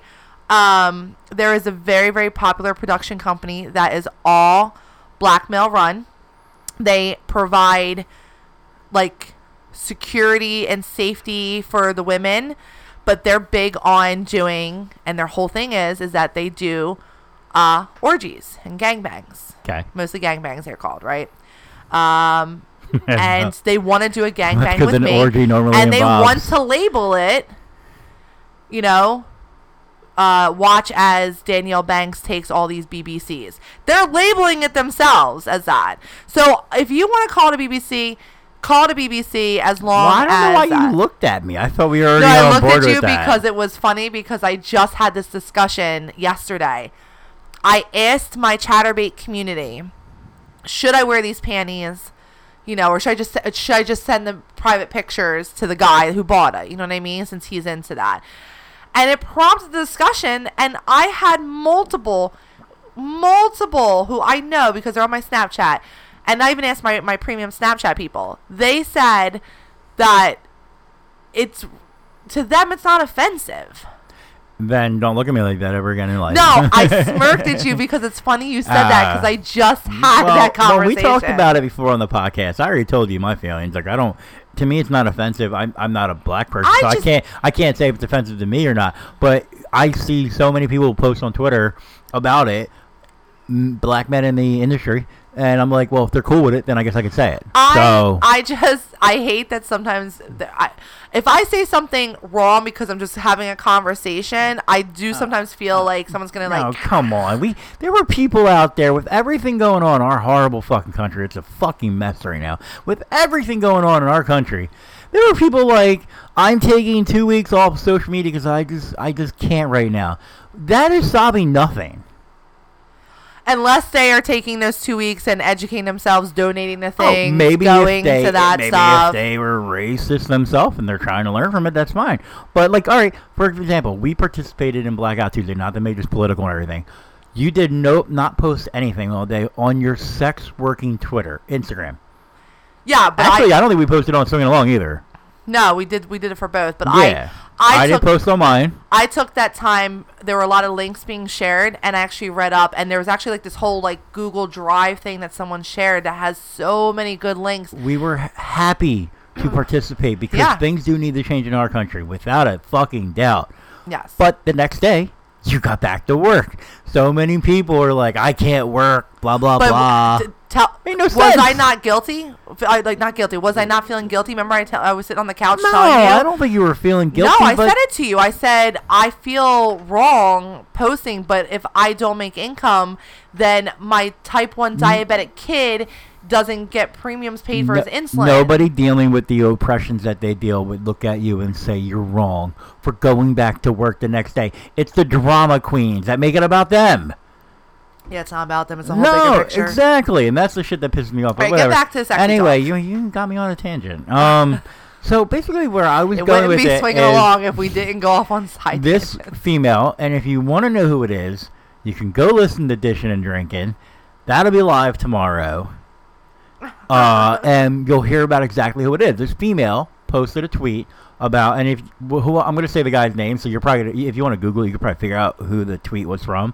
But she posted a tweet about a famous comedian, a guy you like, Chris D'Elia.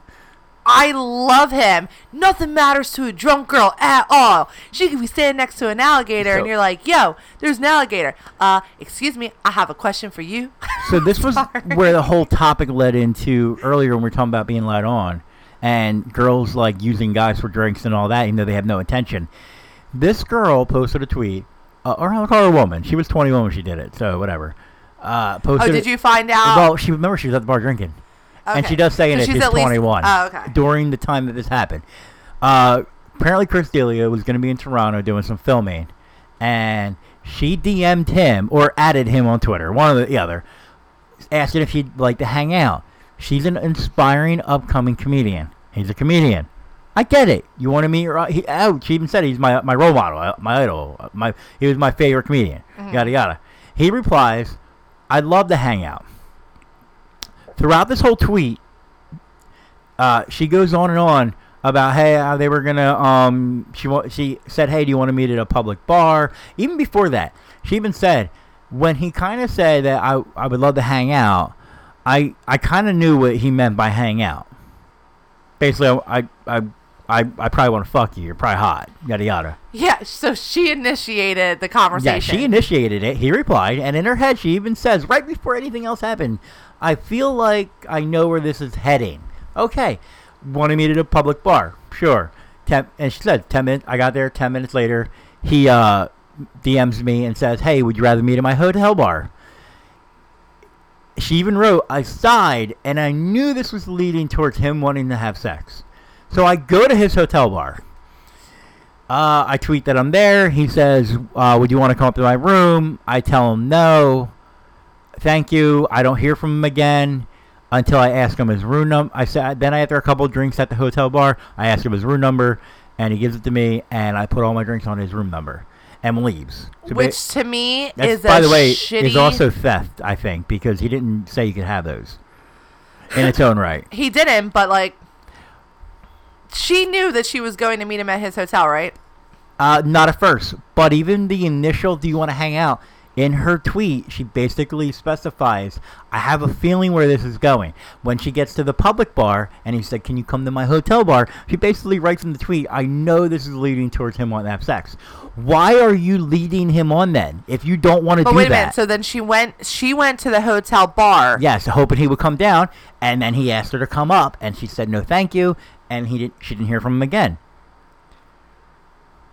Okay. Now, if anybody doesn't know, there's allegations right now out there that Chris D'Elia, he's been sending inappropriate text messages to women and harassing them sexually, yada, yada. That's a whole other thing that we'll have to wait to see how that plays out. But why did she lead him on this whole time if she knew in her head that's what he wanted? Yeah, I'm very confused here. And I think it's because, and this is not me being a lifestyle female here, if I am single, and even if I'm not, even if I'm monogamous, but I'm single, and I just want to, like, I'm living my best life, and I'm playing the field. Holy shit!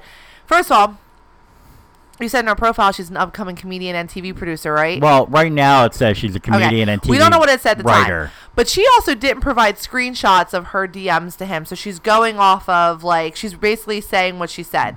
I'm big on you probably have the DMs from him still. You know, if you don't, then you're fucking like. I would imagine I don't delete my Twitter DMs. Right, but you never know. So, okay, you go ahead and you message this very famous person and you say, "Hey, I would love to hang out with you. I would love to meet you." Probably thinking in the back of your head that this man's never going to answer your DM. He probably saw your DM. I was shocked when he answered me. Probably saw the DM. He probably scrolled through your thing and was like, "Shit, she's cute." Okay. Yeah, of course. Wait, she wants to hang out. He's a fucking famous person, and he probably thinks you're a groupie because you're saying you want to hang out. You didn't ask him to dinner or anything like that.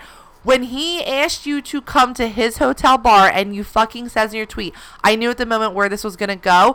To me, if I'm a dude, I'm thinking, all right, this girl's DTF. She's down to fuck. Exactly what the fucking girls would do with the Jersey Shore people. Who goes all the way to the person's hotel bar? Knowing that, if you know in your head that this is leaning towards him wanting to fuck you, and you go all the way to his hotel bar, in my eyes, if I'm him, I'm like, oh shit, I have a chance. And that goes back to the what's the problem with a one night stand? What's the problem with a no string attached? Side note, that's also the hotel's fault because every time we tried to charge something in Vegas to our hotel, we had to provide our room key. Remember? We had to show the room key or ID. Oh, well, that's a whole nother... You had to, like, the fact that they just allowed her to be like, yep, charge at the room, something. And the fact that, I wonder if it's happened before. I don't know. Maybe he's gotten a girl to come out, and she's... he's like, have a couple drinks on my room number, and I'll see you when you come up, when you get comfortable, yada, yada. First off, all right, this is coming from a guy's perspective. I know you'll have the same perspective. We don't mind a one-night stand. We don't mind no strings attached sex. Yeah.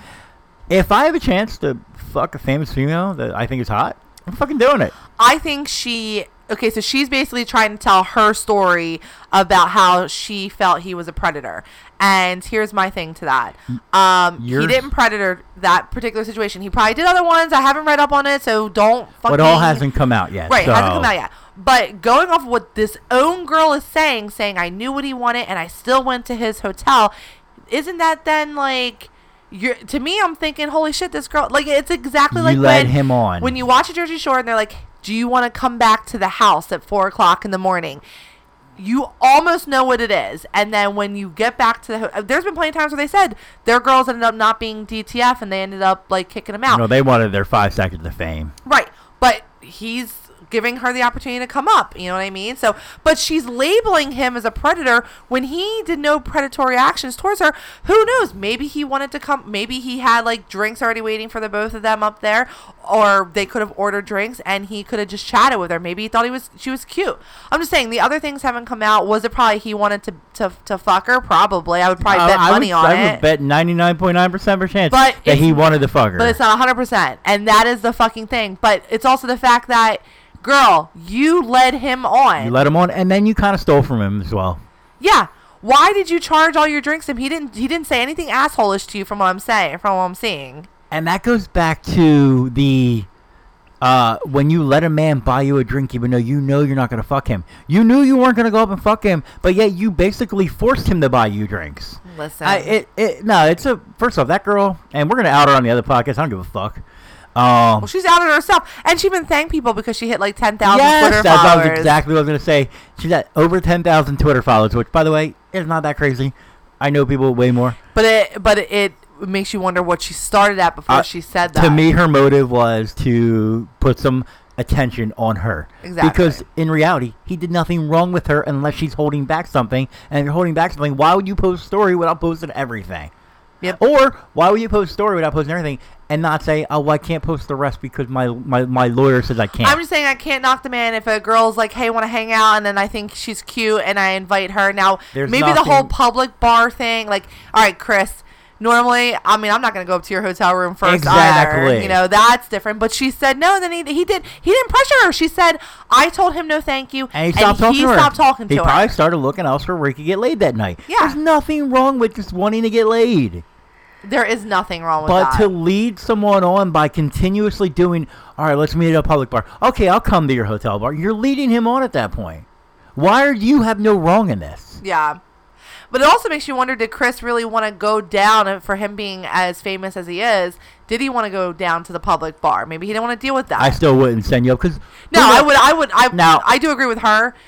If I would have been no, can we at least have our first drink or two down here? Yeah, you got to come down and say, hi, let me make sure it's really you. But he also didn't pressure her. He didn't say, oh, come on, baby. Or, you know what he's wrong at? Not trying to put in some fucking effort, bro. Go down to the bar and say hi. He's probably maybe famous. You can. He's like, part of fame means I don't need to put in effort. Well, that's just wrong with society in its own right. Famous people think they don't have to work for it. Blame it on the groupies. That's what happened with the rock stars. But that kind of bled in with the whole the attention-seeking whores. Oh shit, I call them whores. My bad. The attention seekers that That is actually bad because your wife. I didn't mean it. Just kind of slipped out. The attention seekers. That's actually the expression that says attention-seeking whore. Yeah, and they usually aren't even whores or sexual people. They just they pretend to be. They flirt with you to make you think they are, but they're really not. You are a genuinely good whore. I'm a very good whore. Well, bad whore. I should be greatly rewarded for my whoreness. A good whore in a bad way? I don't know. Whatever. Well, I don't think a whore is in a bad way. And even when I say call me a dirty whore in bed, I mean it in like you're freaky, you know, like let's get dirty. Like I mean, if you guys want to possibly find any good whores, you could always go to Kasidie, right? What do they do at Kasidie? Oh, babe? My God, that's not. That's a great segue. You guys can go to Kasidie.com. That is not finding good whores. That's finding good playmates. Right. Either whatever, same thing. Yes, no, you can find. There's single women, single men, couples on there. And guys, if you sign up on Kasidie using our code SWINGINGALONG69, that's SWINGINGALONG69, they are giving everyone who signs up under us 90 days. 90 used to be 30. They upgraded us to 90. Of elite membership, meaning you can message anybody. You have no restrictions, none. 90's a long fucking time. I just signed up for a Plenty of Fish account, and I can't do anything without paying for it. Oh, they make you pay now? Yeah, like basically anything. Just about. You can't even see who likes you. Oh, shit. Or looks at your profile nowadays. And 90 days of having full access to the site is fucking amazing. Yeah. It's a great free trial. Yeah. I mean, we have revamped up you also become friends with us when you sign up on that. And I have some pictures on there, and I actually have some new pictures I took that I'm going to be updating on there. And we also have a backstage pass for people that we vibe with, and they're more naughtier pictures. So if we're vibing with you through text, and also when we throw our little parties, we throw the party events up there, and you get immediate notifications. That's where we met Tessa and Omar. Yes. But yes, guys, check out Kasidie.com and come say hi. We like having new friends. But speaking, I'm going to segue again. Speaking of sex, what about sex working? I already know this is going to take a lot of energy, so can I have my shot glass right there? Yeah, good. You started. Well, yeah. Okay. We can't have dead air, baby. You got to talk. Okay, so Chris and I had a discussion today because I saw something on Twitter about media, how the media perceives sex workers. And I think this all stems from the fact that Instagrams are getting deleted. Which I get it. I do get it, but didn't we all realize that when we signed up for Instagram? Because here's the thing that I think we're all forgetting. On Instagram and things like Instagram and Facebook, their age minimum is 13 years old. Okay. And this is someone who posts, I mean, I've never posted like that. I mean, I post what I'm thinking. When Facebook was created and Twitter, they were not expecting people to go flaunt their titties on there. Right. So here's what happens when you post into your stories, and you're not just posting on your page, right? Other people can see your stories, especially if you're using hashtags. People will search for those hashtags and things of that nature. So Instagram and Facebook, because Instagram is owned by Facebook, has to be careful about things. So But there's a whole terms of service that we all agree to, and yet we all get fucking pissed off when we lose our accounts because it violates something. Now, there are people losing their accounts that are going to be reported for shit that is fully closed. Now, that's where I see the problem with. Do you hear me? Yeah, I'm almost there. That's where I see the problem with it, is that when you're fully clothed, but because someone's spiteful and they're taking advantage of the fact that these companies are low staffed due to COVID. Well, listen, we have podcast people that we don't necessarily get along with or agree on everything, but what happened to them was terrible. Right, but people get upset when they're getting flagged because they're doing Instagram lives and they're in a thong, and it's not as obviously That's right, and you learned on Twitter. They're not a thingy mabobber. They're not a what you call it? It's not like a bathing suit. Sorry. I didn't know where you were going. A blank on it. No, I didn't know where you were going. But I do understand that we're trying to be on every platform. Yeah, you want to get yourself out there, and I get that, and I respect that. These platforms weren't built for nudity and our X-rated stuff. Hence why OnlyFans is. Hence why Just for Fans is, and other things. So when you get deleted, if you did something wrong, you can't bitch about it. It is what it is. Even Patreon. Patreon has always said you cannot have any nudity in your thing, or pornographic. It can't be pornographic. You can't be showing penetration and other things and stuff like that. It is what it is. So you always got to have a backup plan. And so here's my whole thing to say. I was scrolling through Twitter and I saw like this whole little debate about people and media, and I saw one particular person that we know call themselves a sex worker, and they said they were basically drawing sympathy of how it's so frustrating as a sex worker to be deemed, you know, like to be censored, and the media is telling other people that sex is bad and blah blah, which I totally get that. Like, Once you fucking turn of legal age, stop saying that sex is bad to people, and that people, you know, of legal age to view this shit is, you know, wrong for them to do so. Okay, like the media needs to stop that. Media needs to stop also being negative towards sex workers and shit like that, simply because sex workers are brave enough to do what they want to do. But then I know this person, right, and I know that their version of a sex worker is, because I know their content, they'll post on their paid sites topless photos, very artsy, like Patreon. Yeah, topless ones, very artsy. They're beautiful pictures. I just want to put it out there. Do they have an OnlyFans? Now they do. Oh, now they Yes, because they can't do certain things. Okay. So a lot of lingerie pictures. Okay. Well, but here's my thing. I brought it to your attention because I said, when the hell was she deemed a sex worker? When does taking pictures deem you as a sex worker? Yes. When does being kinky in our lifestyle deem you a sex worker? It doesn't. By the way, I got bad news for you. You're going to be mad at me because I've heard you use the term as well. You're not a sex worker either right now. Not right now. You are an adult entertainer. You hop on a camera and you have adult fun with yourself. It hasn't been me for a long time. And whatnot, and even then, I'm your husband. You're not. I'm gonna take the shot because I'm about to lay into you. You can lay in me all you want. You are not a sex worker at this moment. A sex worker is someone that actually gets paid for sex. You do not get paid for it. Whether you're a porn star, whether you're an escort where it's legal, you are not a sex worker. You are an adult entertainer. There's nothing wrong with that. It's like being a fucking movie star entertainer. Like, you're an entertainer. You entertain people with sexual things. You are not a sex worker, though. And you're wrong. I'm not wrong. In my personal opinion. You're wrong. But you're wrong. There's different levels. No. There's different between you being a model, where you're just taking pictures. You're an adult model. Yes. You're a lingerie model. You're not working for... No, I am. Oh, okay. So on our OnlyFans, I posted me fucking riding your dick. Okay, right. To me, that we're both considered porn workers. Okay, that for you then is sex work. And sticking dildos where I'm actually doing here's the thing. When I feel like a sex worker is the act of actual sex.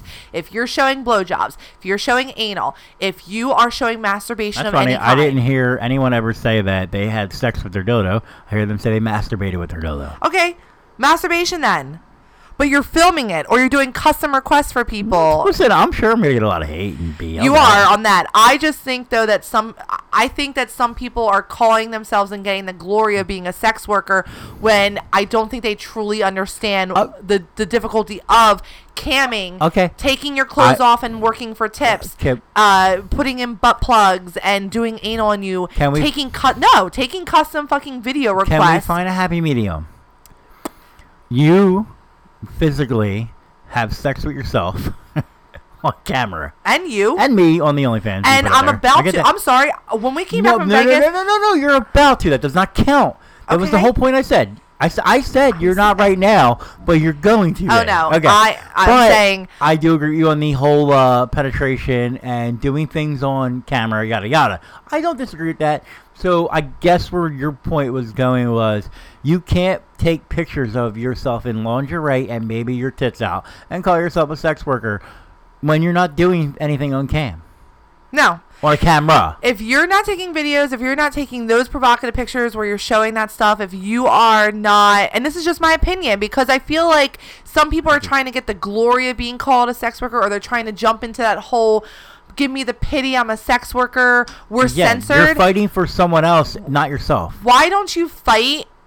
Try being the worker who does customs, who relies solely on people making doing Skype sessions even. I sit there and I open up my laptop and I have sometimes 5 Skype sessions I have to do, and I have to change into 5 different outfits because one guy wants a BDSM content, one guy wants a role-playing one. I like how you worded it. You're a lingerie model, or you're an X-rated model. That's fine. There's a reason why the majority of the strippers that I've talked to, they actually don't call themselves sex workers. They said, no, I'm an exotic dancer. Yes, they're entertainers. She's like, I'm an exotic dancer. Yeah. Or whatever. They're exotic dancers. They're an adult. They're adult entertainers. She's like, well, not just she. It was 3 of them I talked to. They don't know each other. And they were like, two work in topless only, where they still keep their bottoms on. One works at a fully nude. Fully nude. I guess can we stop putting out there that it's okay. For example, this is gonna be really. I love everybody. It's no, like you don't. A white person saying, "Oh my God, I matter. Black lives matter." You know, I don't care if you grew up in the hood. You don't matter right now. They matter. Black lives matter. Yes. So don't sit there and say, how they're taking, they're really putting a hammer to sex workers. You're not in that life.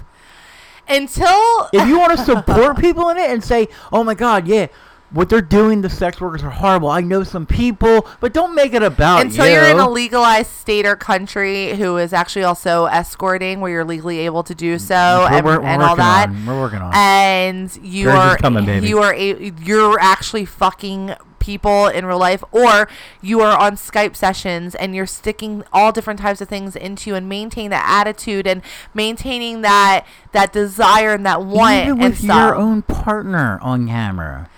It's not even just that. It's just the fact that even if it's your husband or your boyfriend, if you're on camera with them, you're having sex on camera. There is such a thing called erotic model. It's called erotic models, where they are nude and they pose in pictures and all, and that's fine. Girl, got a hot body. Go ahead. However, do you know what I think of when I think of that? I don't think you truly know what it's like to be a sex worker. Do you know what I think of when I think of like that person? I think of there's a platform for you. It's called something like Suicide Girls. They don't fuck on there. No. They just wear sexy things. Oh, they do. They have the nudes. We have to pay for the membership. Yeah, you have to pay for the membership. Yeah. They have their tits out, things like that. Yes. But they're not having sex on camera. They are not sex workers. No, they're burlesque girls. Yes, they're models. They're models. You're exactly. Model. You're a fucking model. Yes, you're a model. And you know what? Stop trying to come, because you know what? Some of these people, and some of them are in our industry here. They want to deem themselves sex workers. Nobody in our industry does what you do that we know of. That I know of. I know that there's one podcaster. I don't know if I want to say her name because I think she only said. I'm not going to say it. No. She used to do camming. Okay. Because I actually. But you don't anymore. No, but I asked her advice. I think she wants to get back into it. Well, that's fine. But because she gave me advice on certain. Then she can get on the front lines and take all the notoriety for being a sex worker at that point. She used to do it, and she was like, I've seen it. But when you don't do it, don't make it about you. And it's not just camming. It's the fact that, you know what? I get up at 5:30, 6 o'clock in the morning almost every morning, and I have to start the beautification process because as part of a sex worker, you have to give that, for at least for my clientele, I give the whole image of someone who's very exotic, someone who is kinky, and you know, you have to look your best. You have to make sure that your hair is fine, all that other stuff, right? Plus I do a workout in the morning and stuff, and then I eat, and then I get my coffee, and then I'm online, and then I'm done online, and then I am filling custom requests, right? Then I'm taking picture sets because that part of my work is modeling, just doing the pictures. At that point I'm just a model at that point, right? And then I'm hopping on and returning certain emails and business emails for things. And then I'm back online sometimes for a little bit. Like, it's a nonstop planning out of what I'm supposed to do and different type of videos I'm supposed to post. Yes, it's not and then it's the promoting, because you know what? Compared to what you're doing, there's a lot of us out there that are doing like taboo role play, kinky role play, and all that other stuff. Those are sex workers. They're diving deep into working in the sex industry. This is going to sound really bad, but you're also putting in so much work doing it. Like, you have no idea the time. Like, you just kind of explained a lot of it. The time that the women that cam and everything put into their work, where someone like a lingerie model gets up, gets ready for the day at some point, and then you put on your first outfit, and maybe someone takes a couple sexy pictures of you. And then if you want to take it off, put another outfit on, which I didn't realize how hard it was to take an outfit off, put it on. So actually, you've clipped me into some of my stocking pieces. So. That's not hard. It's just maybe a little time-consuming. The difference between standing behind, in front of a photo camera. And also a camera where, by the way, you can say, oh, I don't like that one. Delete it. It is different when you are actually having to constantly move and interact, and people are constantly judging your facial expressions, and you know, you're doing all of this, and you have an internal vibrator inside of you for a lot of time, and then you got to take care of your vagina. You know, you got to wash all of your toys every fucking day, and then you got to, you know, do the whole vagina prep because you do have an internal. Right. So as we didn't completely see eye, as we didn't completely see eye to eye on the whole sex working thing, I do see where you're coming from when it comes to actually doing sex-like work on cam, whether it's with another person or with, like, a toy, and the work you're putting into it. And I actually agree with you on that, so I'm a little wrong on that aspect. I do, however, fully believe sex working is when you're actually having sex and making money. If you want to say that a porn star... I will say, I think there's different levels. And a porn star is someone... an escort, a prostitute, which is not legal. And no, but some women are out there because that's their only thing that they can do. And someone that has sex on camera, like a porn star, but it could be on cam. Okay, porn stars do fuck on cam. No, well, no. You're meaning live cam. Live cam, yeah. Yeah, live cam. Then I could see that. I can even add in your little toys to add to it. No, they're all not little. Don't say little. Don't say little, because I got some monsters in there. I got some monsters that take some stretching. All right, and whatnot. So we're on board with the whole. I gotta do like a stop stealing credit. I gotta do my stretches before I use those toys. Stop trying to get fame. Like you're this hurt individual, and where people are trying to take down sex workers like it's you when it's not you. Okay, it's also like the people that want to. Okay, never mind. All right, anyway, okay. I'm not gonna go there because I think this shit's probably like 2 hours long anyway. That's fine. But hey, I love doing this video. Me too. It's so much fun. Yeah, we're gonna record another one after my ass numbs from this fucking chair. Yeah, I need to go make myself a salad. But guys, if you want to send us an email about any comments, questions, you want to yell at us, you want to tell us your own stories that we can read on air. Send us an email to swingingalong69@gmail.com. You can also follow us on Twitter at swingingalong69. You can add us on Snapchat at swingingalong69. And speaking of Instagram, you can add us on Instagram at swingingalongpodcast. You can also go to our website, www.swingingalong.com, and basically just listen to our episodes because we have not had someone fix it like they're supposed to yet. I know. Well, did you also see, though, that we're now on iHeart? iHeart got it situated. Yeah. Well, all right. So anyone that listens on iHeart, it's going to be a little confusing. There was no, I could not find where I go in my account and change my RSS feed.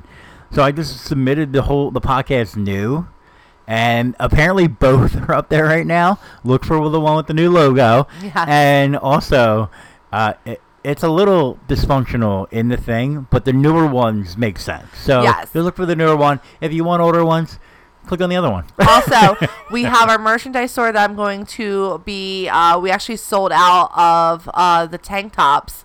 So the slut positive ones, that was fun. So I'm going to redo that. I have some new things I'm adding.